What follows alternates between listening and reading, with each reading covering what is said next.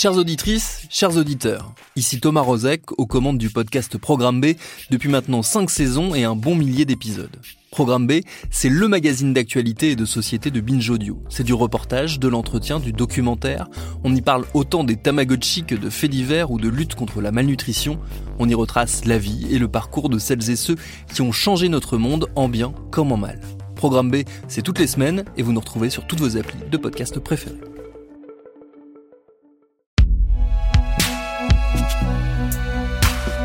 Binge Audio.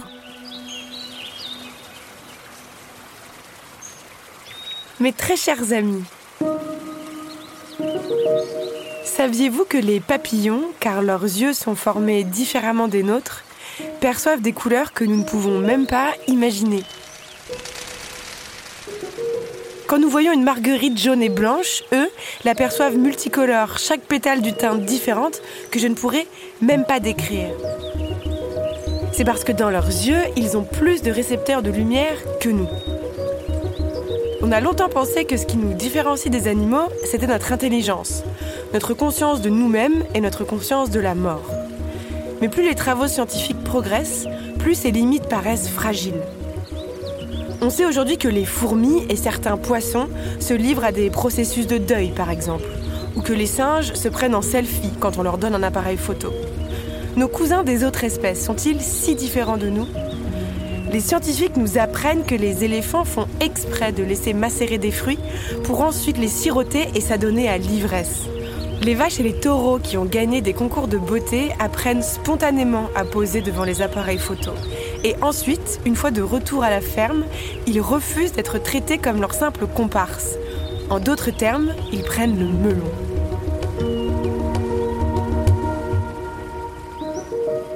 Nous amène à la question de notre grand entretien spécialité. Les animaux ont-ils une âme? Et qu'est-ce que c'est avoir une âme? Nous, sommes-nous déjà certains d'en avoir une? Est-ce qu'avoir une âme, c'est avoir des pensées, une vie intérieure, une personnalité? Pourquoi avons-nous tant de mal à concevoir l'intelligence animale? Peut-être parce que accéder à leur intelligence demande de ne plus se mettre au centre et d'accepter, comme les couleurs que voient les papillons et que nous ne verrons jamais, qu'une partie du monde nous échappe.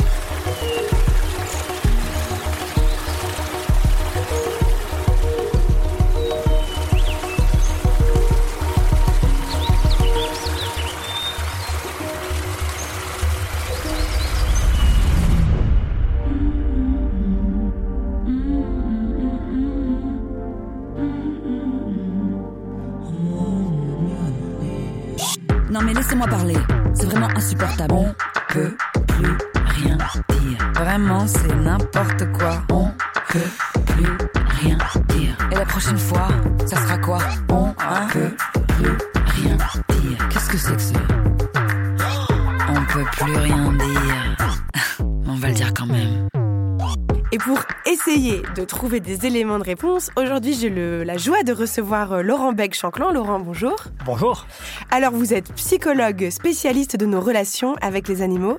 Vous avez publié Face aux animaux aux éditions Odile Jacob avec un petit chiot adorable sur la couverture. Oui, c'est vrai. Euh, c'est ça. Et c'est un livre qui explore, euh, on va dire, nos ambivalences, parce qu'il explore à la fois notre affection et notre cruauté euh, envers donc les animaux.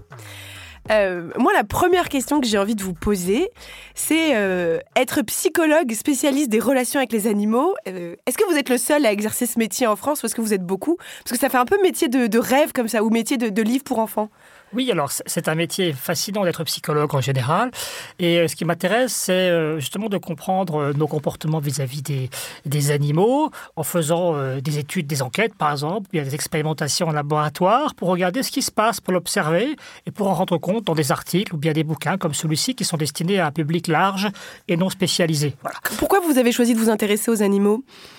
Alors, c'est une très longue histoire, mais je peux vous dire qu'il y a six ans, j'ai écrit un article sur les relations entre euh, les, euh, les meurtres en série et les cruautés commises sur les animaux par leurs auteurs. Et donc, euh, je me suis rendu compte, en tant que spécialiste de l'agression, puisque c'est mon thème de recherche depuis 20 ans en réalité, hein, je travaille beaucoup sur les comportements agressifs chez l'humain, je me suis dit que les animaux sont finalement des, des révélateurs de nos relations interpersonnelles, puisqu'on retrouve finalement des schémas de comportement qu'on a entre humains qui s'appliquent envers les animaux. Oui, d'ailleurs, on y reviendra plus longuement tout à l'heure, mais une donnée qui m'a fascinée, moi, quand j'ai lu votre livre, c'est d'apprendre, par exemple, que si on est une femme, la probabilité qu'on frappe gravement un animal est de 39 fois inférieure à celle d'un homme. Genre, les hommes sont bien plus cruels envers les animaux que les femmes. On peut l'affirmer scientifiquement. Oui, alors il y a d'énormes euh, résultats vraiment qui sont assez massifs sur le sujet, hein, qui montrent effectivement que euh, les violences envers les animaux, c'est essentiellement masculin. Et on s'est d'ailleurs interrogé avec une collègue qui est euh, primatologue au Muséum national d'histoire naturelle. Primatologue, c'est ce qui étudie les singes? C'est ça. Et donc, on, on, a essayé de faire le tour de la question dans un papier là, qui justement se demandait pourquoi est-ce que les femmes semblent plus intéressées par les animaux que les hommes? Par exemple, si vous regardez les, les grandes primatologues comme Jane Goodall, eh bien, donc des personnes qui ont fait connaître la, vie des, des, singes, ce sont des femmes. Si vous regardez dans les, dans les revues scientifiques pour les relations humains-animaux, ce sont également des femmes. Si vous regardez les, les candidates aux législatives, euh, eh bien récemment, c'était des personnes euh, donc au parti animaliste, c'était essentiellement des femmes. Donc on a, on a, je dirais, un lien assez privilégié entre femmes et animaux. La question, c'est pourquoi? On pourra bien sûr essayer d'y répondre. L'une des clés, c'est probablement euh, des dispositions empathiques qui sont euh, inculquées par la société certainement, mais qui sont aussi très fondamentales, puisque même chez les primates eux-mêmes, on constate que les femelles sont beaucoup plus empathiques et prennent soin davantage d'autrui que les mâles. Mmh. Vous pensez pas qu'il y a aussi un lien euh, politique? C'est parce que vous l'expliquez aussi dans votre livre que la, la distinction qu'on se permet de faire entre humains et animaux euh, autorise en fait après aussi toutes les distinctions qu'on se permet de faire hiérarchiquement entre les humains. Et est-ce que du coup, comme les femmes sont considérées comme un groupe, euh, enfin sont victimes d'être considérées comme un groupe inférieur, il y a aussi cette empathie de se dire, bah oui, même combat au final, on sait ce que c'est quoi. Alors oui, tout à fait. On pourrait imaginer qu'il euh, y ait des sortes de de résonance ou d'écho. euh, D'intersectionnalité euh, Voilà, j'hésitais à dire le mot, mais vous avez raison, c'est le mot qu'on pourrait prononcer ici, c'est-à-dire qu'il y a des, des combats communs. Et, et bien sûr, les femmes se retrouvent là-dedans. D'ailleurs, il y a des ouvrages euh, classiques, hein, euh, notamment de Carol Adams, justement, qui mettent en relation la façon dont les hommes ou les médias considèrent les femmes comme des produits, comme de la viande finalement, et la manière dont ces mêmes hommes considèrent les animaux comme des objets. Donc il y a effectivement des, des combats qui peuvent se rapprocher. D'ailleurs, il y a tout un courant effectivement antispéciste féminin qui met en relation très largement ces, différentes dimensions.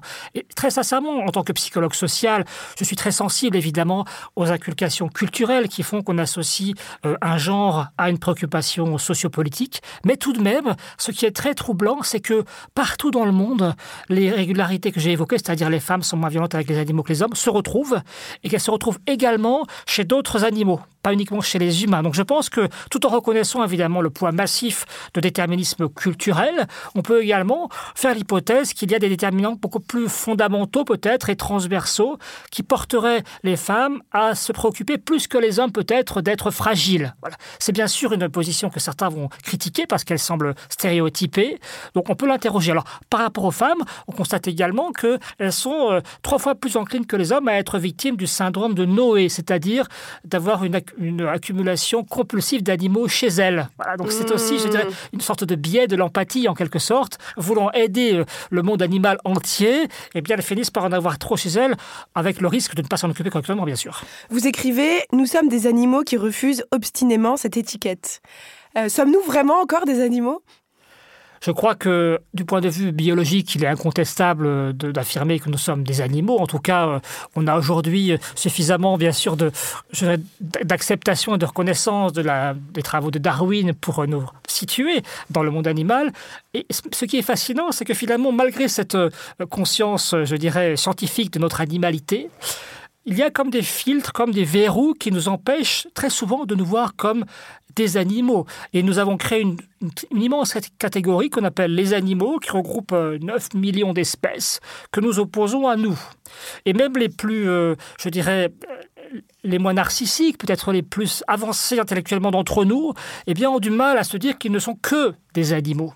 Et je crois qu'il y a vraiment une sorte de frontière métaphysique que l'humanisme a, consacrée également, que tous les grands courants politiques finalement ont endossé, que les philosophes aussi, pour l'essentiel, pas tous mais presque, ont, euh, sanctifié. Et donc aujourd'hui, sortir de cette matrice qui oppose l'humain à l'animal, c'est très difficile. Oui, moi, il y a quelque chose, euh, je, trouve ça, quelque chose d'insupportable à se dire je ne suis qu'un animal. On peut dire je suis aussi peut-être un animal ou je fais aussi partie du même vivant ou de la même planète, mais se dire je ne suis qu'un animal, j'ai l'impression de il y, a, oui, il y a quelque chose de très violent même à dire ça. Voilà, pourquoi? Parce qu'en fait, Ouais. nous avons fait de animal quelque chose qui désigne justement le manque de dignité, le manque de valeur. Nous avons depuis des siècles considéré Mmh. que l'animal, c'est finalement l'inférieur. Et donc, bien sûr, lorsqu'on traite quelqu'un d'animal aujourd'hui, c'est une insulte. Le plus souvent, c'est très rare en fait que l'on considère le mot animal comme un terme positif. D'ailleurs, les synonymes de animal ou de bête sont la plupart du temps presque toujours euh, des synonymes négatifs. Après, même aujourd'hui, lorsque tel ou tel penseur euh, nous propose de retrouver en nous notre animalité, en fait, il sera très sélectif. Il va dire effectivement notre intuition, notre vigueur, euh, mais en réalité, nous gardons tout de même des- certaines prérogatives et nous souhaitons être des sur-animaux en quelque sorte. Qu'est-ce qui nous différencie aujourd'hui des animaux? Est-ce que c'est la conscience de la mort? Est-ce que c'est la conscience de soi? Est-ce que c'est une forme d'intelligence? Alors je crois que l'intelligence aujourd'hui, c'est d'éviter ce genre de questions. Alors, je, je ne voudrais pas mettre en cause évidemment votre, votre sagacité, mais, mais tout de même, après plusieurs siècles où les philosophes nous ont dit que le propre de l'homme, c'est effectivement l'utilisation d'outils, ou bien la conscience de la mort ou du futur ou la parole, après des décennies où les éthologues nous ont rappelé que toutes ces affirmations péremptoires des philosophes étaient erronées, je crois que euh, ce qui s'impose, c'est plutôt la prudence et interroger cette question. Pourquoi voulons-nous absolument euh, trouver des points de différenciation, en tout cas trop tôt, parce que peut-être que nous ne connaissons pas assez les animaux pour pouvoir nous prononcer. Ce qui est sûr, c'est que la plupart des, euh, des frontières que nous avons dressées, eh bien, comme une forme de théologie négative, on parle de discours apophatique, où justement on va dire, eh bien, L'homme, c'est ce qui n'est pas ceci, ce qui n'est pas cela. Tout cela, ça s'est un peu effondré. Donc aujourd'hui, on peut trouver des traces parfois des formes assez complexes de culture, euh, de projection dans le futur. euh, Est-ce que vous avez des, des exemples Par exemple, on sait que les fourmis ont. euh, est-ce qu'on peut dire qu'elles ont une cérémonie du deuil Ou est-ce que c'est que c'est anthropomorphique Mais est-ce qu'on peut avoir des exemples justement de, de coïncidences troublantes? Alors, on peut retrouver effectivement chez certaines espèces animales des, euh, des modalités de, euh, de gestion assez ritualisées du deuil. Donc ça, c'est assez fascinant. Euh, donc aujourd'hui, on parle d'une discipline qui s'appelle la thanatologie comparée, où justement, on va étudier comment dans les différentes espèces vivantes, les animaux gèrent l'existence et la présence de morts chez eux. Et donc, effectivement, alors c'est très difficile, vous l'avez dit, hein, de, de projeter sur les animaux nos propres modalités de pensée, hein, puisqu'évidemment, c'est ce qu'on appelle l'anthropomorphisme. Et en même temps, c'est troublant de voir que les animaux, notamment les espèces plus proches de nous, peut-être, on verra tout à l'heure peut-être ce que ça veut dire, mais en tout cas, ces espèces-là semblent adopter des, des, des comportements qui font penser à nos rites funéraires. C'est-à-dire, ils font quoi? C'est- chez les singes? Voilà, chez les singes, on va observer effectivement euh, du recueillement, on va observer euh, une sorte de, je dirais déjà, des- pour certains en tout cas, des comportements qui relèvent de la dépression, qui relèvent de, du désengagement social. Euh, donc euh, manifestement, les animaux sont perturbés lorsqu'ils perdent euh, un proche. De même que d'ailleurs nos compagnons sont perturbés lorsque nous disparaissons. Ah Il y a oui. effectivement des travaux. Alors, qui moi, ont je l'ai vu. Alors, pardon, ça n'a rien de scientifique, mais moi, quand j'ai perdu mon père, son chien, il était désespéré pendant bien trois semaines, hein, quand même. hein. Pas se lever, coucher par terre. Ils sentent qu'il y a une disparition éternelle. C'est ça. Et Donc il y a beaucoup de, de témoignages comme le vôtre qui, Ouais. qui montrent bien que les animaux sont attachés à nous, tout comme nous le sommes à eux, bien sûr. Et aujourd'hui, euh, eh bien, lorsque quelqu'un perd un animal proche, il a des symptômes, euh, euh, je dirais, dépressifs. Il est souvent, plus souvent en tout cas, absent au travail. Et puis il y a effectivement un, travail de deuil qui se, constitue à, travers le temps. Est-ce qu'on est capable de comprendre l'intelligence animale sans être trop influencé par la nôtre? Dans votre livre, vous parlez par exemple du test du miroir et à quel point il est finalement obsolète. Est-ce que vous pouvez nous expliquer? Oui, alors nous avons euh, approché souvent les animaux avec une forme de zoologie qui est partisane, c'est-à-dire que euh, nous les opposons à l'humain, je l'ai dit, et surtout nous appliquons nos propres critères d'intérêt pour euh, les explorer, pour les, pour les connaître. Aujourd'hui, il y a par exemple 20 fois plus de publications qui sont consacrées aux vertébrés qu'aux invertébrés, alors qu'ils sont 26 fois plus Ah, Ils sont nombreux. plus mignons, oui, c'est pour ça. Enfin, faire des trucs sur les vers de terre, Oui, ça mais qu'est-ce que ça veut dire plus Ouais. mignon Encore Non, une vous fois, avez raison, bien sûr. la question va se poser, c'est-à-dire qu'est-ce qui fait qu'on va décider décidé qu'une limace, ce n'est pas mignon. Et on peut effectivement étudier ça. On va y revenir. Ça a été euh, fait par des collègues du Muséum national d'histoire naturelle. Justement, qu'est-ce qui fait qu'on va trouver un animal mignon? On va bien sûr retrouver des caractéristiques morphologiques qui nous rappellent les nôtres. Hein, voilà. Hmm. Donc, j'aimerais savoir, moi, ce que ce qu'une fourmi trouve mignon. Ça m'intéresserait beaucoup. Alors, euh, du coup, par rapport à, à ce que vous dites, eh bien, on a des travaux scientifiques qui déjà sont biaisés, c'est-à-dire qui vont biaisés dans le sens où ils s'intéressent plutôt aux espèces proches de nous. C'est ce qu'on appelle le biais taxonomique. Ah, donc, effectivement, on va s'intéresser aux espèces, aux taxons qui sont proches de l'humain.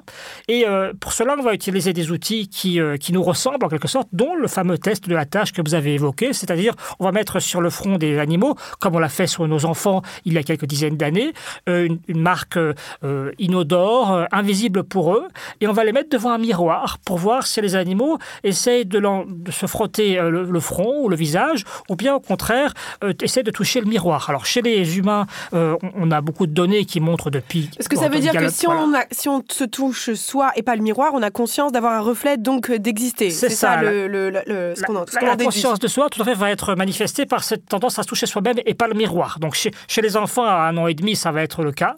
Euh, chez les animaux, ça va dépendre, encore une fois, des espèces. Donc, ça a été fait sur, sur des, euh, des orques, ça a été prop- proposé sur des, voilà, des primates, toutes sortes d'animaux, des, des, des éléphants. Certains animaux passent le test, d'autres non. Et en fait, ce qu'on constate, c'est que finalement, ce test-là, il se fonde essentiellement sur la vision. Or, euh, euh, si vous prenez le chien, eh bien, son sens cardinal, c'est plutôt l'odorat, l'olfaction. Et donc, les chiens ne réussissent pas forcément ce test. Pourtant, ils arrivent à se cacher, donc ça veut dire quand même qu'ils ont conscience d'être un corps. Certainement, en tout cas, ils ont conscience de ce qu'ils veulent éviter, euh, ou bien effectivement la dissimulation qui va être la leur. Mais je crois qu'on on aurait tort de, de se baser uniquement sur la vision pour comprendre les, la- les intelligences animales. Et c'est justement cette euh, prééminence de la vision chez l'humain qui fait que nous l'utilisons pour explorer le monde, mais de façon appauvrissante pour les autres.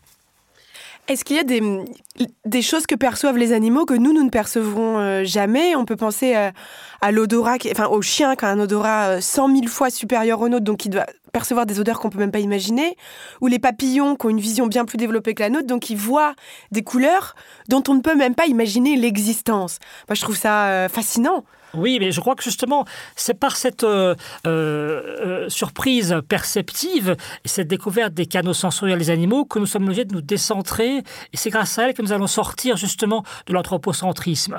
Il y a des mondes d'ultrasons, d'infrasons, d'ultraviolets, donc je dirais des, des, des réalités physiques et chimiques qui nous échappent complètement. Et c'est justement en les découvrant que nous allons devoir sortir de nos matrices humaines qui ferment finalement l'environnement. Et donc je crois qu'effectivement, les poissons euh, pour lesquels on y reviendra, la considération que nous avons est assez limitée, eh bien, on euh, détecte de façon beaucoup plus fine que nous les couleurs, par exemple. Pendant très longtemps, on a cru qu'ils n'avaient pas de euh, d'ouïe parce qu'ils n'ont pas d'oreille externe. Donc, finalement, les humains, très grossiers, s'attendent à avoir des, des, des- formes morphologiques similaires aux leurs pour pouvoir imputer à une espèce eh bien, une capacité sensorielle. C'est quand même fou. Et parlez-vous du, parlez-nous du narval.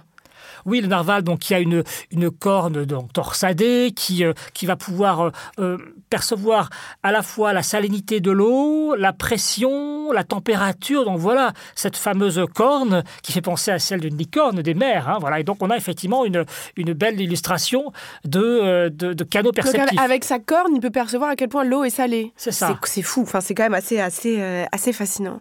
Est-ce qu'on sait aujourd'hui, est-ce que dans la littérature scientifique, il y a déjà des données pour savoir comment eux, les animaux, euh, nous perçoivent? Est-ce, euh, est-ce qu'ils ont de l'affection pour nous? Est-ce qu'ils nous aiment? Est-ce, qu'on sait comment ils nous voient? Alors, on a évoqué tout à l'heure l'attachement des Oui. animaux pour nous. Euh, moi, j'aime beaucoup citer cette recherche qui a été faite sur les chiens, qui montre que lorsqu'un humain euh, fixe un chien dans les yeux et que la réciproque se produit, il y a production chez l'humain, mais aussi chez le chien, d'une hormone de l'attachement qui s'appelle l'ocytocine. Et donc, on voit bien que finalement, il y a des des fluides biologiques qui sont les mêmes et qui nous rapprochent, qui nous relient. Donc, comment les animaux nous perçoivent? Je crois que dans beaucoup de cas, évidemment, euh, on peut imaginer qu'il y a euh, euh, une forme d'indifférence, mais aussi de crainte. Il faut dire quand même aujourd'hui que lorsqu'un animal entre en contact avec un humain, ça se passe souvent mal pour lui. C'est sûr. Voilà. Donc, euh, ils ont certainement appris, euh, en tout cas certains d'entre eux, à, à nous éviter. Euh, et après, bien sûr, on a aussi pu montrer ces formes d'attachement au long cours qui, qui, qui font que nous avons plaisir et, et, et dans la durée à nous attacher à eux et à échanger finalement nos perceptions. Sait-on comment les, les loups sont devenus ces chiens, justement, ces amis de l'homme? Alors, on pense que euh, ils ont été donc euh, sélectionnés par l'humain. Donc, les loups les plus, euh, les, les moins farouches, finalement, euh, on a élevé leur, leur louveteau, certainement, qui se sont rapprochés des humains. Et progressivement, les espèces, les, les formes finalement les plus, les plus dociles sont restées avec nous. Les femmes ont parfois allaité, justement, aussi des, des louveteaux Ah oui? qui avaient perdu le- leurs parents. Voilà. Alors là aussi, j'ai découvert en écrivant ce livre des, des travaux anthropologiques fascinants justement sur l'allaitement par des, humaines, d'animaux, toutes sortes d'animaux. Parfois les bébés d'adultes qui avaient été tués par des chasseurs.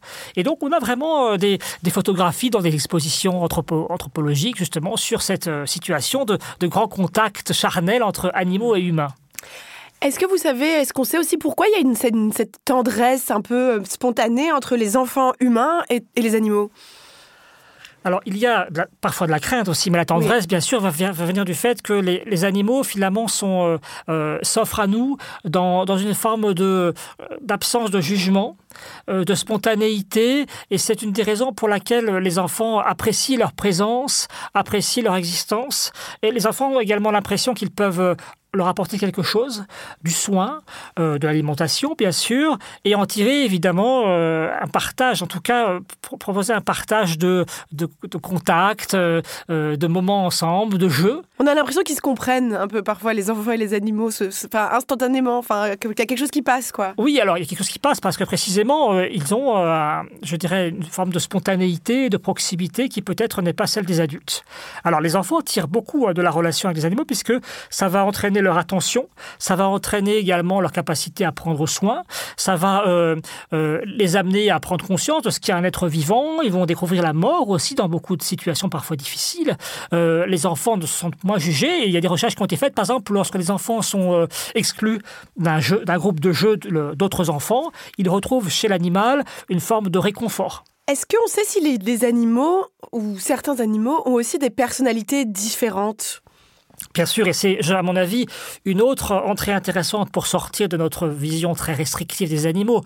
Tout comme les, canaux sensoriels vont nous sortir de cette vision appauvrissante des animaux, le fait de leur reconnaître des traits de personnalité est très important. Donc, euh, tous ceux qui ont un animal de compagnie ou qui en ont plusieurs savent intimement que les animaux de compagnie ne se ressemblent pas. Donc, je dirais, lorsqu'on a simplement une, proximité ou bien un entretien euh, au long cours d'une relation avec un animal, on se rend compte que les modes de réaction et de comportement ne sont pas les mêmes et c'est pas uniquement de simples projections. C'est bien effectivement la réalité même des animaux autour de nous. Alors, les, les éthologues et les vétérinaires ont même adapté des, des mesures de la personnalité des animaux qui sont inspirées des humains. Par exemple, pour mesurer la personnalité des humains, il existe cinq grands facteurs qu'on appelle les Big Five. Il y a donc l'ouverture euh, à la nouveauté, le, le caractère consciencieux, l'extraversion, l'amabilité et la stabilité émotionnelle. Donc ces différents traits, on a euh, adapté en fait leur, euh, leur détection chez les animaux. Donc maintenant, par exemple chez les chevaux,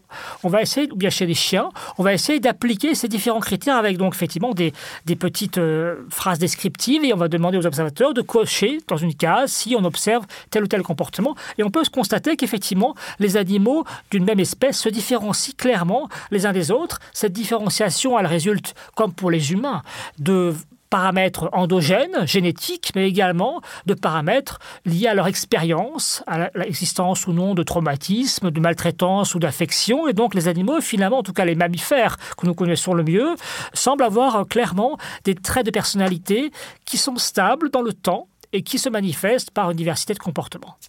Pourquoi a-t-on tant de mal alors à les considérer encore, euh, même pas comme des égaux, déjà non comme des objets? Alors, je crois que pour bien comprendre euh, justement cette relation qui fait que les animaux semblent parfois proches du monde minéral, on, on s'en sert comme des choses, il faut se rappeler que notre relation aux autres humains n'est pas nécessairement une relation d'humain à humain. Puisque l'histoire nous montre bien que nous sommes capables de faire également des humains des objets. Tout à fait. Donc je dirais que euh, ne soyons pas surpris que des humains, des sous-humains que sont les animaux, en tout cas dans nos esprits pendant des siècles, ça a été ça. hein. c'est finalement, le- je dirais, le- la quintessence du groupe de basse statut, le groupe animal. Ne soyons pas surpris qu'ils soient devenus finalement parfois des choses, et ils le sont encore massivement, puisque on, on en reparlera peut-être, mais il y a bien sûr une utilisation des animaux à tous les niveaux de la société. Donc euh, notre capacité à je dirais, à reconnaître euh, autre chose que des objets dans les animaux, elle est également mise à l'épreuve avec d'autres humains. Et vous, alors, est-ce que vous pensez que les, les animaux ont une âme? Est-ce que les humains ont une âme? Je ne sais pas. En tout cas, les animaux ont une histoire, les animaux euh, laissent des souvenirs, les animaux ont des aspirations. Euh, les animaux nous transforment et nous touchent, donc je crois que si l'âme c'est cela, ils en ont une. Après, on a évidemment une question qui s'est posée à la théologie, c'est-à-dire ceux qui s'intéressent justement à l'âme, à des réalités euh, euh, extramatérielles. Alors je suis scientifique, donc ce n'est pas un sujet que je connais bien sûr, mais ce que l'on peut dire, c'est que les, les religieux, justement, en tout cas les grands monothéismes, ont précisément refusé aux animaux une forme de dignité parce qu'ils ne ressuscitent pas. En tout cas dans la théologie chrétienne, par exemple, dans la mesure où les animaux ne ressuscitent pas, ils ne peuvent pas avoir une âme. Et d'ailleurs, euh, euh, les, grandes figures justement du, du catholicisme bien du christianisme, eh bien, euh, le, plus souvent leur accorderont assez peu d'importance, sauf peut-être François d'Assise, par exemple, mais le Christ lui-même mange du poisson. Mais oui, c'est ce que vous écrivez dans, votre livre. Vous citez une citation de la Bible en expliquant que c'est peut-être aussi de là dont vient la façon dont nous considérons les animaux. Euh, vous, vous citez cet extrait Dominer sur les poissons de la mer, sur les oiseaux du ciel et sur tout animal qui se meurt sur terre. Il y avait cette idée peut-être que Dieu nous dominait et nous, nous dominions le, monde animal, une hiérarchie euh, comme, celle-ci. Voilà, il y a une sorte de chaîne des existences, une chaîne des êtres qui va aller de la pierre jusqu'à Dieu. Et l'humain, effectivement, il est juste avant les anges et avant Dieu, mais il est bien au-dessus euh, des animaux, des différentes formes animales. Et donc cette hiérarchie, c'est finalement encore maintenant dans la pensée populaire, lorsqu'on pense finalement à, à, à l'évolution. Ben, on imagine une sorte de progression qui fait que l'humain est au bout, mais c'est une conception totalement erronée. hein. Nous sommes euh, l'évolution, c'est un buissonnement dans toutes les directions. Mais encore une fois, dans l'esprit euh, que nous avons développé, notre compréhension assez fermée de l'évolution, nous nous croyons un Oui, aboutissement. la forme la plus aboutie. Voilà, un aboutissement. Voilà. Et donc, évidemment, nous sommes regardés par Dieu. Et Dieu, d'ailleurs, même est dit s'être fait homme. Donc, effectivement, il ne s'est pas fait chien. Ouais. Et vous parliez de Saint François d'Assise, juste pour l'anecdote, lui, qu'est-ce qu'il a fait pour, pour les animaux? Alors, François d'Assise, il a, il a parlé des animaux comme ses frères ou ses amis. Voilà. Et donc, il y a aujourd'hui certains théologiens qui essaient justement de, de faire changer un petit peu euh, la conception que nous avons des animaux en renvoyant à quelques, à quelques figures théologiques comme François d'Assise, qui par exemple s'est euh, lié d'amitié avec le fameux loup de Goubiot. On en parlait tout à l'heure en- en dé- au début de notre conversation. J'aimerais qu'on revienne sur euh, cette donnée hyper intéressante que vous citez dans, dans votre livre. Vous citez le, il, est, il était anthropo, Lévi-Strauss, je sais plus ce qu'il était, mais voilà, vous citez Oui, anthropologue. anthropologue, Il était anthropologue. anthropologue, ouais, Lévi-Strauss, qui explique donc justement que la distinction binaire que l'humanité a opérée entre son espèce et toutes les autres espèces est doublement no- nocive, parce qu'elle inaugure un cercle maudit, ce sont ces mots. Car cette même frontière sert à écarter des hommes d'autres hommes et à revendiquer au profit de minorités toujours plus restreintes le privilège de l'humanité. Je trouve cette formule magnifique, le privilège de l'humanité. C'est là, et on comprend que c'est vrai, oui, cette distinction, elle, euh, elle légitime toutes les autres ensuite par, ricochet. C'est ça, c'est une sorte de modèle, une sorte d'archétype de la destitution de valeur qui fait que l'on va utiliser ensuite la figure animale pour la plaquer sur tout ce qui doit en avoir moins pour retirer effectivement euh, de la dignité. hein. et donc on va euh, bestialiser les étrangers, on va avilir les, les étranges, on va finalement insulter par des insultes animalisantes et même lorsqu'on est rempli euh, d'une certaine volonté d'égalité et de beauté, et que l'on lance un mouvement pour l'égalité et le respect, on va, on va stigmatiser le cochon, balance ton porc, par exemple. Donc on a du mal, finalement, à penser l'animal comme autre chose qu'un support d'avilissement. Ce qui est dommage, parce qu'encore une fois, peut-être que le cochon ne méritait pas cette euh, désignation. Est-ce que les animaux sont un miroir pour nous? Pour voir comment on se comporte nous Ce qu'on peut dire, c'est que bien sûr, notre comportement avec les animaux euh, manifeste évidemment euh, notre euh, dureté pour eux. Donc je dirais que ça met en cause notre empathie en quelque sorte. Hein. C'est, comme le disait Kundera, une forme de test moral de notre filament, de nos valeurs. Si nous sommes incapables de, de, soucier davantage des êtres que nous avons sous la main et que nous pouvons dominer ainsi, qu'est-ce que cela veut dire de nous? Donc finalement, c'est, vrai que c'est une, interrogation assez, forte. Après, ils sont nos dans la mesure où nous aimons euh, voir en eux notre grandeur puisque justement nous utilisons des critères qui nous avantagent pour nous comparer à eux. Ils n'ont, ils n'ont pas ou ils souvent ils n'ont pas en tout cas la parole rationnelle, euh, ils n'ont pas ou ils n'auraient pas en tout cas telle ou telle capacité dont nous sommes très fiers. Ils ne sont pas allés effectivement coloniser la Lune ou bientôt Mars. Mhm. Et donc, bien sûr, euh, nous avons toutes les raisons de, de croire, en tout cas nous nous les donnons, qu'ils sont inférieurs à nous. Plus je vous écoute, plus je me demande si la question qu'on devrait se poser, c'est pas plutôt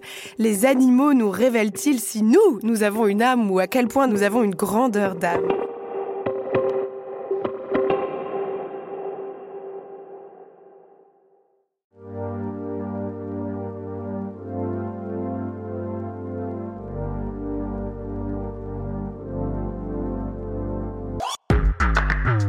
Votre livre, vous expliquez euh, que vous avez euh, essayé, enfin vous n'avez pas essayé, vous avez reconduit une expérience très célèbre euh, dans les sciences sociales qui s'appelle l'expérience de Milgram. Euh, L'expérience de Milgram, pour donner un peu de contexte, elle a été menée dans les années 60 dans une société qui était traumatisée par l'Holocauste pour essayer de comprendre pourquoi les humains étaient, étaient capables de tant de cruauté. Et donc, euh, sous prétexte de le faire croire à des, à des, à des cobayes, qu'on étudiait l'efficacité des punitions sur les techniques d'apprentissage, on demandait à des personnes d'administrer des décharges électriques et en leur disant ça va leur, ça va leur apprendre à apprendre, si arrêtez-moi si je dis des bêtises. Et après, on s'est rendu compte que 90% des participants avaient administré une dose mortelle de décharge électrique parce qu'ils faisaient une confiance quasiment aveugle à la personne en blouse à côté qui leur disait euh, allez-y, euh, euh, allez-y quoi. Et donc vous, vous avez voulu euh, ré- réitérer cette expérience. Racontez-nous. Oui, alors, pour revenir simplement à Milgram, voilà. En fait, euh, l'expérience de Milgram, c'est plusieurs, euh, plusieurs formats, il y a eu plusieurs expériences de Milgram. La- les plus connues ont montré que deux tiers des personnes administraient jusqu'à 450 volts à une victime non consentante lorsqu'elle se trompait effectivement lors d'un faux test de mémoire. Alors, Milgram, effectivement, est très connu. En France, on le connaît parce que Yves Montand a, joué dans le film d'Henri Verneuil, I comme Icare. Et justement, il représente bien cette, euh, cette expérience. C'est assez bien représenté. Je pense que ça, ça mérite d'être d'être vu pour comprendre le protocole. Et euh, Milgram, donc, euh, c'est des études qui ont été répliquées dans une vingtaine de pays dans le monde, avec effectivement des résultats assez convergents. Alors, j'ai essayé justement d'adapter cette étude avec des, petites des petits changements qui me semblaient importants. D'abord, on aura, on va le voir, une victime animale. C'est intéressant parce qu'effectivement, aujourd'hui, euh, les animaux ont une place de plus en plus importante, en tout cas dans le discours, dans les visions politiques également. Et je crois que euh, fallait essayer de montrer dans quelle mesure nous sommes capables de les utiliser pour la recherche dans un cadre expérimental. Puisqu'aujourd'hui, à peu près 115 millions d'animaux sont utilisés par année dans le monde pour la recherche scientifique, c'est intéressant de voir comment des personnes ordinaires comme vous et moi, recrutées par voie de presse pour participer à une étude scientifique, sont capables de sang-froid, en quelque sorte, de tuer un animal. Combien de personnes vous avez recruté Donc 750 personnes ont été recrutées de tous les âges, toutes les couches sociales. Elles étaient rémunérées de, de 15 à 30 euros pour une heure de participation. Et alors, qu'est-ce qu'elles devaient faire? Alors, on leur disait qu'elles venaient participer à un protocole d'observation animale. Elles devaient regarder un poisson, un poisson de 50 cm, rouge et blanc, qui évoluait dans un grand aquarium de 3000 litres.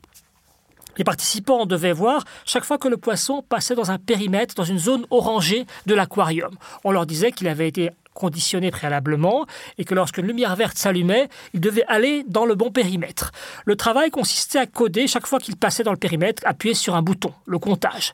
En même temps, lorsqu'ils appuyaient sur un bouton, cela euh, déclenchait une seringue motorisée qui envoyait dans l'aquarium un produit, un- un- une molécule qui était censée stimuler la mémoire du poisson. L'idée était que le poisson réussirait mieux sa tâche s'il y avait plus de produits. Il y avait 12 doses. Le problème, c'est que le produit était toxique. Hmm. Et donc, les gens, finalement, pour faire la recherche, devaient intoxiquer le poisson donc de 0,12 à 12 doses, et on les poussait à le faire. Et lorsque le poisson recevait les doses, il y avait un faux feedback cardiaque, c'est-à-dire qu'on entendait le cœur de plus en plus erratique, euh, il y avait des sinusoïdes de plus en plus bizarres devant eux, donc les participants sentaient bien que le poisson était en train d'y passer.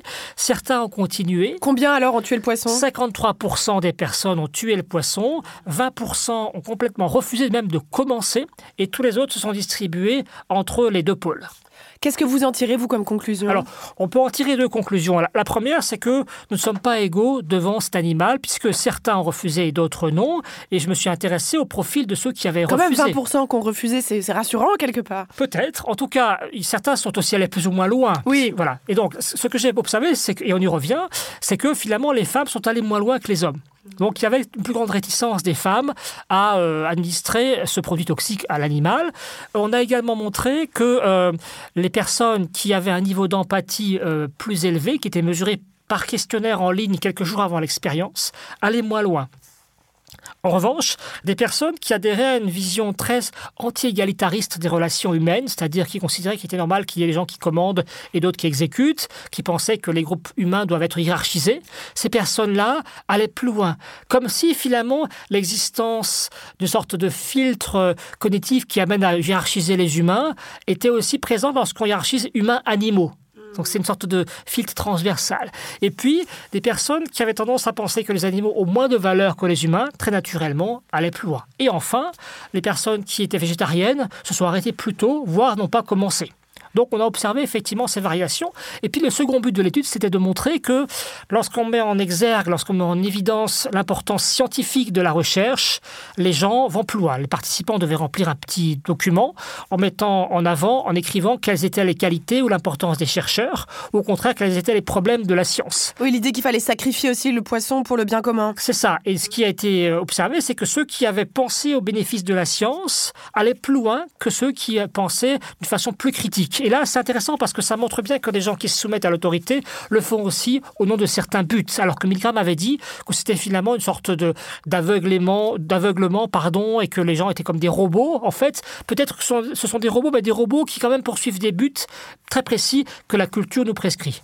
Oui, parce que c'était ça aussi qui était intéressant dans l'expérience de Milgram, c'était cette soumission à la blouse. C'était ça qu'il voulait démontrer, qu'il y avait un moment où en fait on se défaussait presque de son propre sens moral de toute responsabilité quand on était, euh, oui, soumis à l'autorité. C'est ça. Alors que dans mon expérience, bien sûr, il y a, la, je dirais, l'image euh, très positive euh, de la science, mais il y a aussi les buts de la recherche qui sont des buts thérapeutiques, des buts médicaux. Donc certains ont tué le poisson en pensant éventuellement aux personnes âgées qui bénéficieraient du médicament qu'on a développé. Donc il y avait un conflit d'empathie finalement. L'empathie pour l'animal en face de moi qui est en train de mourir, ou bien l'empathie peut-être envers des bénéficiaires de, euh, de cette expérience. Donc c'était vraiment une mise en scène où le dilemme était assez prégnant. Et vous, oui, donc ce que vous expliquez, c'est qu'on peut se défausser.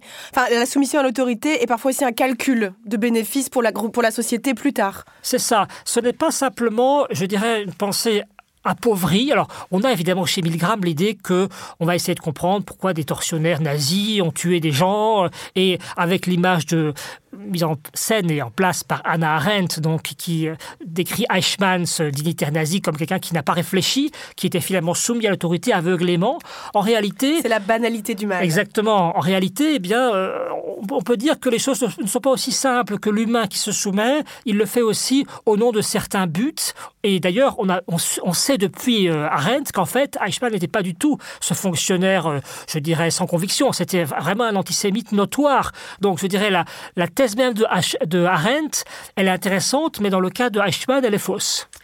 Ce qui est intéressant aussi, c'est que vous, vous expliquez qu'on est capable de réguler no- notre empathie. Et hum, c'est un petit peu ces yo-yo de notre capacité à l'empathie qui nous permet euh, de manger de la viande ou de manger du poisson.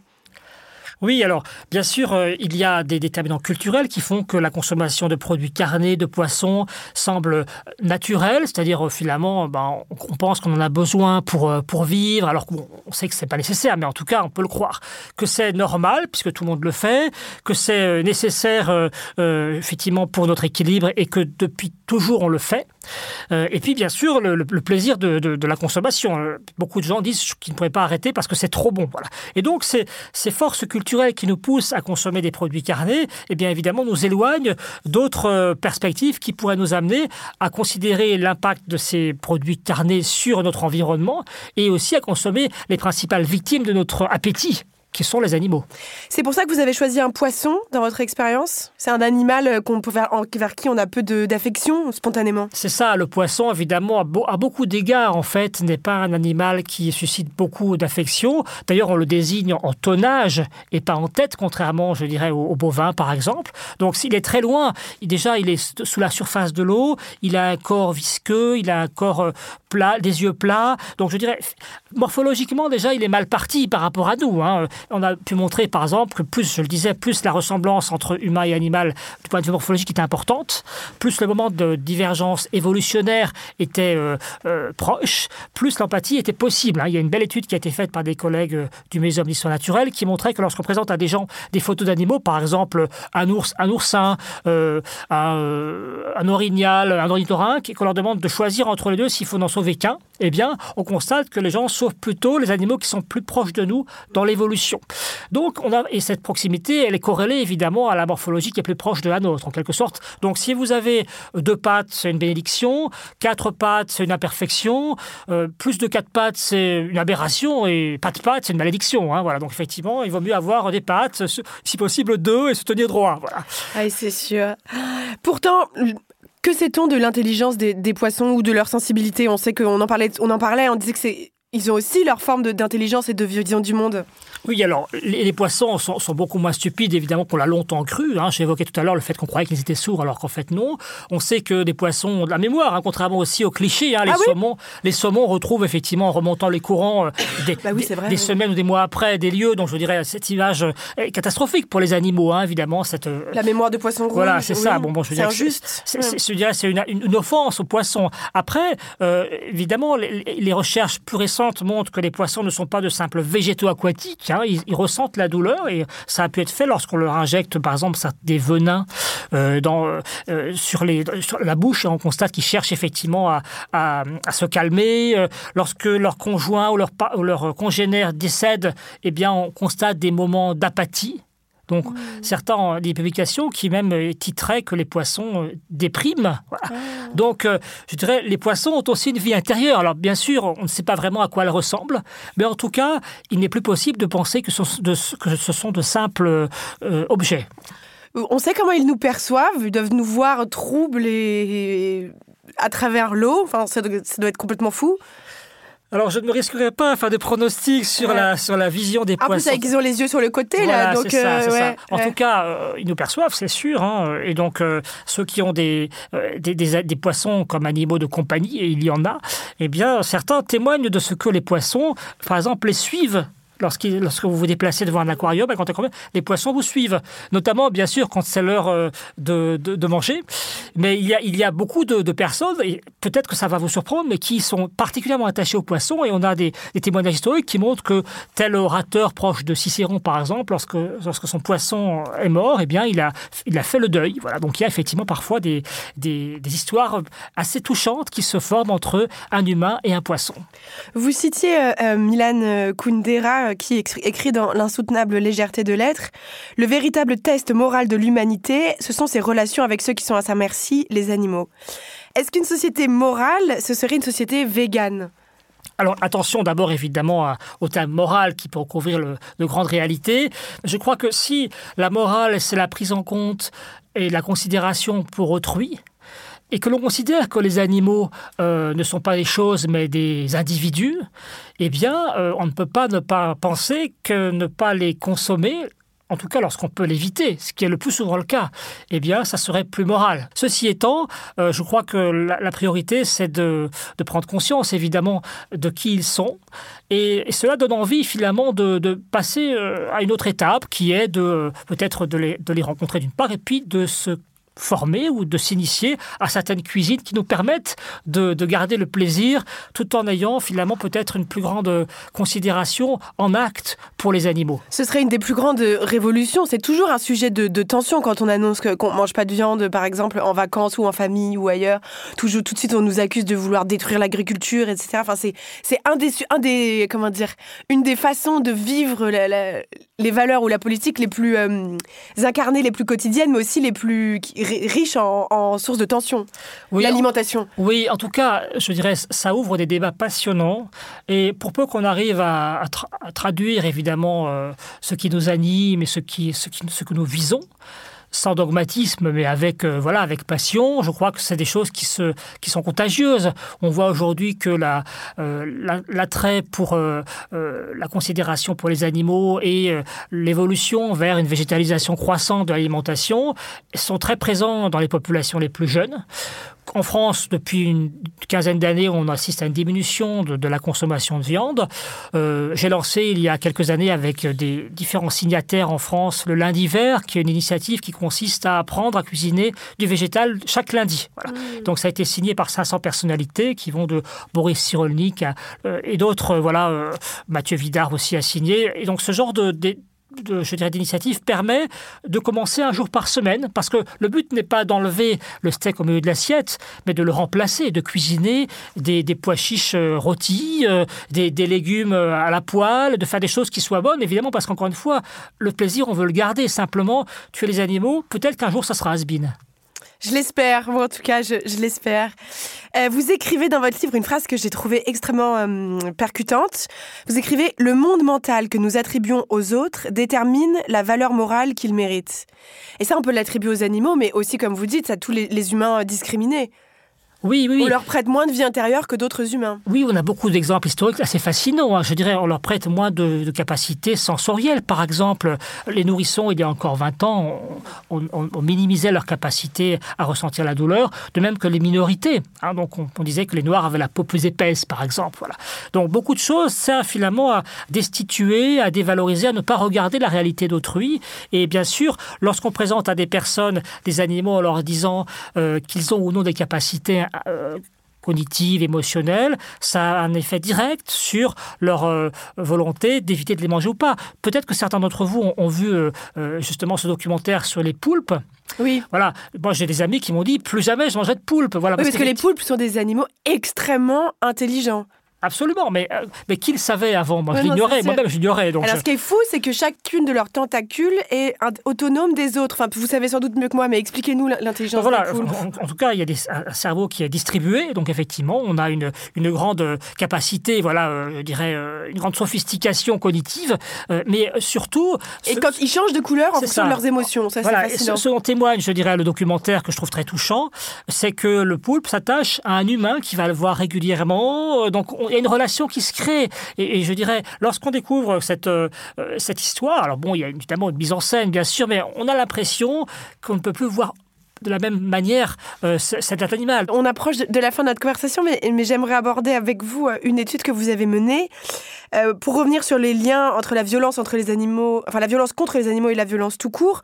Vous avez mené une expérience auprès d'adolescents justement sur ces liens entre la, maltraitance. Est-ce que vous pouvez nous en parler? C'est une étude qui a été faite en France il y a deux ans. 12 500 adolescents ont été échantillonnés et ont rempli un questionnaire pour dans lequel on posait différentes questions, dont des questions sur leur comportement avec les animaux.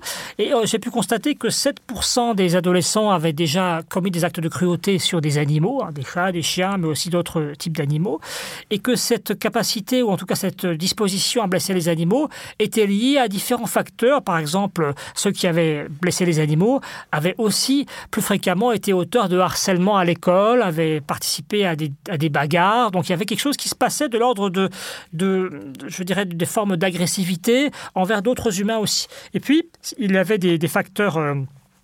De fragilité psychologique qui étaient constatés, donc ils étaient plus enclins à l'anxiété, à la dépression, moins proches de leurs parents. Donc on peut dire aujourd'hui que un adolescent qui brutalise un animal, eh bien, il est, il a, il est marqué probablement par certains facteurs de risque, voilà, qui s'appliquent aux animaux, mais aussi à ses congénères. Bien sûr, il peut y avoir d'autres causes, hein, mais c'est une, cause possible à tel point qu'aujourd'hui, la police américaine euh, note, identifie pour lorsqu'il y a des maltraitances animales avérées, parce que on a des travaux qui montrent que les, la manière dont les animaux sont traités, notamment lorsqu'on les torture, eh bien, ça peut être, je dirais, le prémisse de, euh, de violences sur des humains qui soient plus graves. Hein. Les tueurs en série qui, effectivement, se font la main d'abord sur des, sur des mammifères, etc.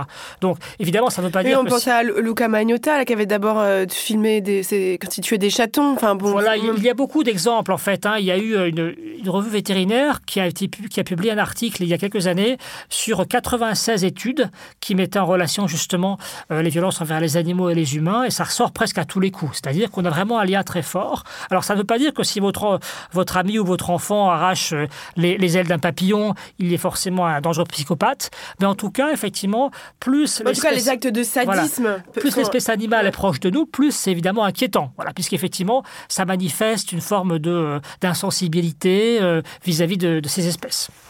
Pour revenir à la, consommation de, viande, ce que vous expliquez dans votre livre, c'est qu'on fait, on, met en place beaucoup de, stratégies pour ne pas, enfin, les consommateurs de viande, pour ne pas regarder la réalité en fait des conditions d'élevage, des conditions d'abattage.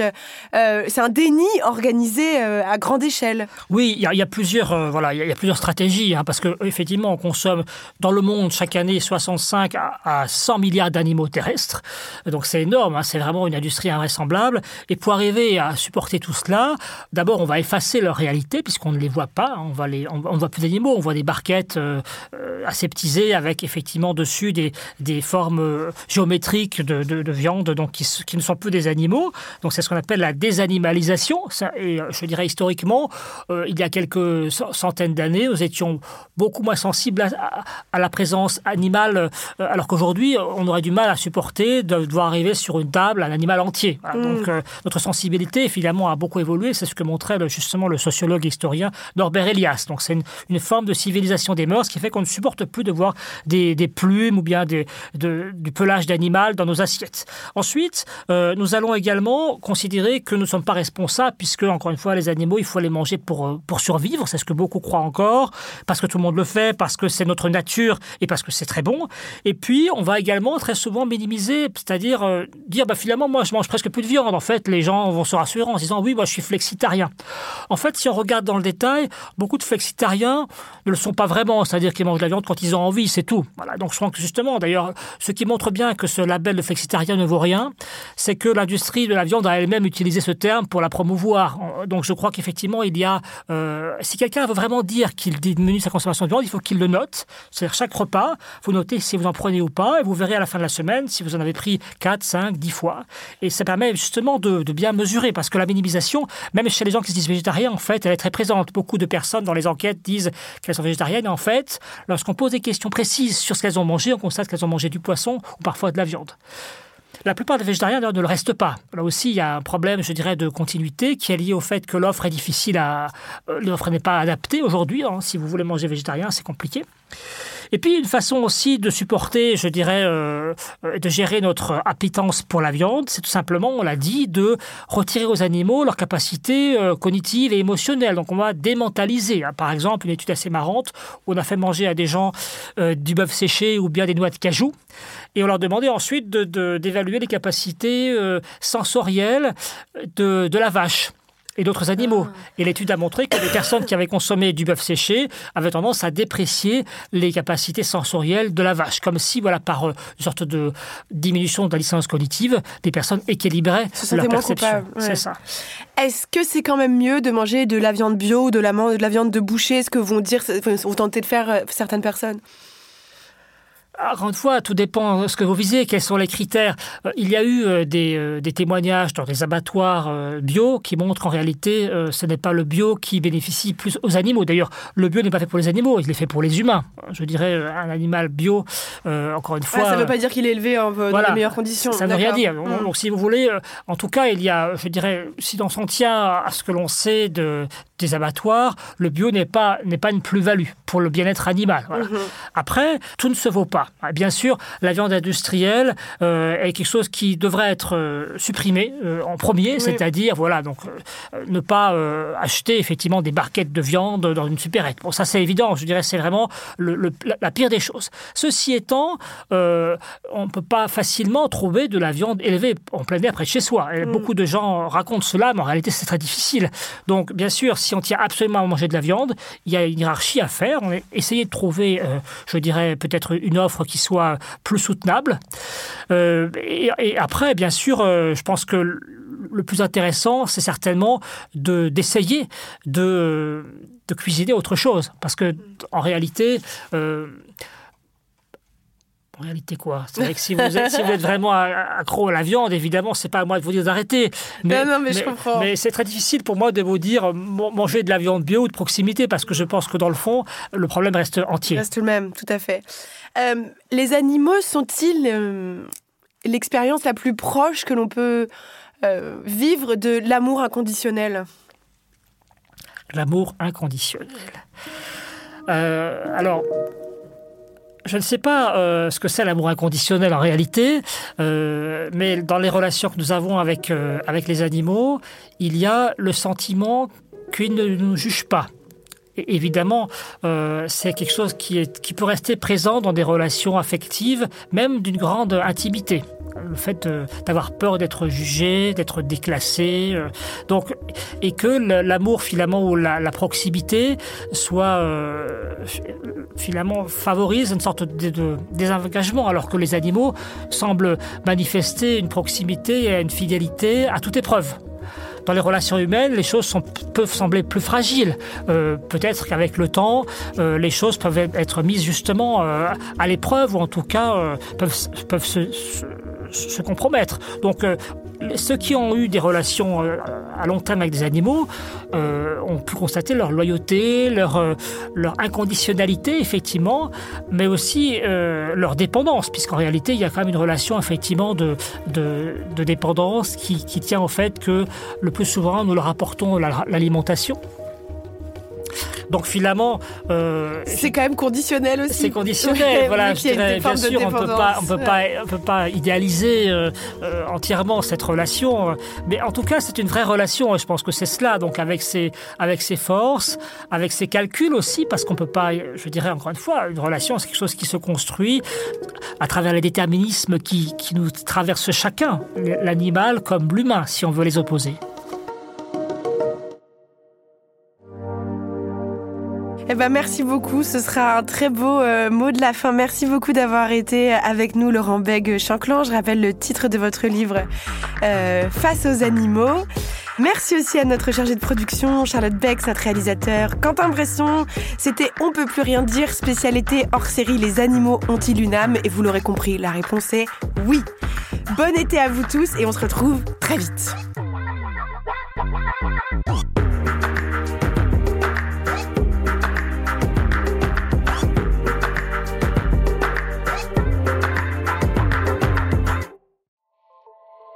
Salut, c'est Sinamir du podcast L'Affaire. En 2016, je suis monté sur un bateau de sauvetage en Méditerranée et ce que j'y ai vu n'a pas changé. En tout, depuis 10 ans, on compte même près de 30 000 morts sur cette mer. Alors, dans le naufrage, notre nouvelle enquête, j'ai voulu raconter un cas concret. Comment 130 personnes sont mortes en 2021 à la frontière de l'Europe, malgré des dizaines d'appels de détresse. Qui n'a pas pu les sauver et pourquoi? Qui étaient ces disparus? Et surtout, comment on en est arrivé à ne plus parler de 130 personnes qui meurent le même jour sur un bateau au milieu de la Méditerranée? Le naufrage, c'est la nouvelle série du podcast L'affaire de Paradiso Média. Une enquête que vous pouvez retrouver gratuitement chaque semaine à partir du 27 mars 2024 sur toutes les applications de podcast. Paris Hilton, Alizé, Justin Bieber, Samina Seri, Geneviève de Fontenay. Oui, ok, vous les connaissez, mais est-ce que vous les connaissez vraiment Vraiment? Bien souvent, on croit savoir deux, trois trucs sur ces personnes, mais en fait, leurs histoires sont bien plus complexes qu'on veut bien nous faire croire. Avec des vies faites de drames, de traversées du désert, de peine et même de trahison. Oui, même de trahison. Tout ça, vous le découvrirez en écoutant Connaissez-vous l'histoire sur toutes les plateformes.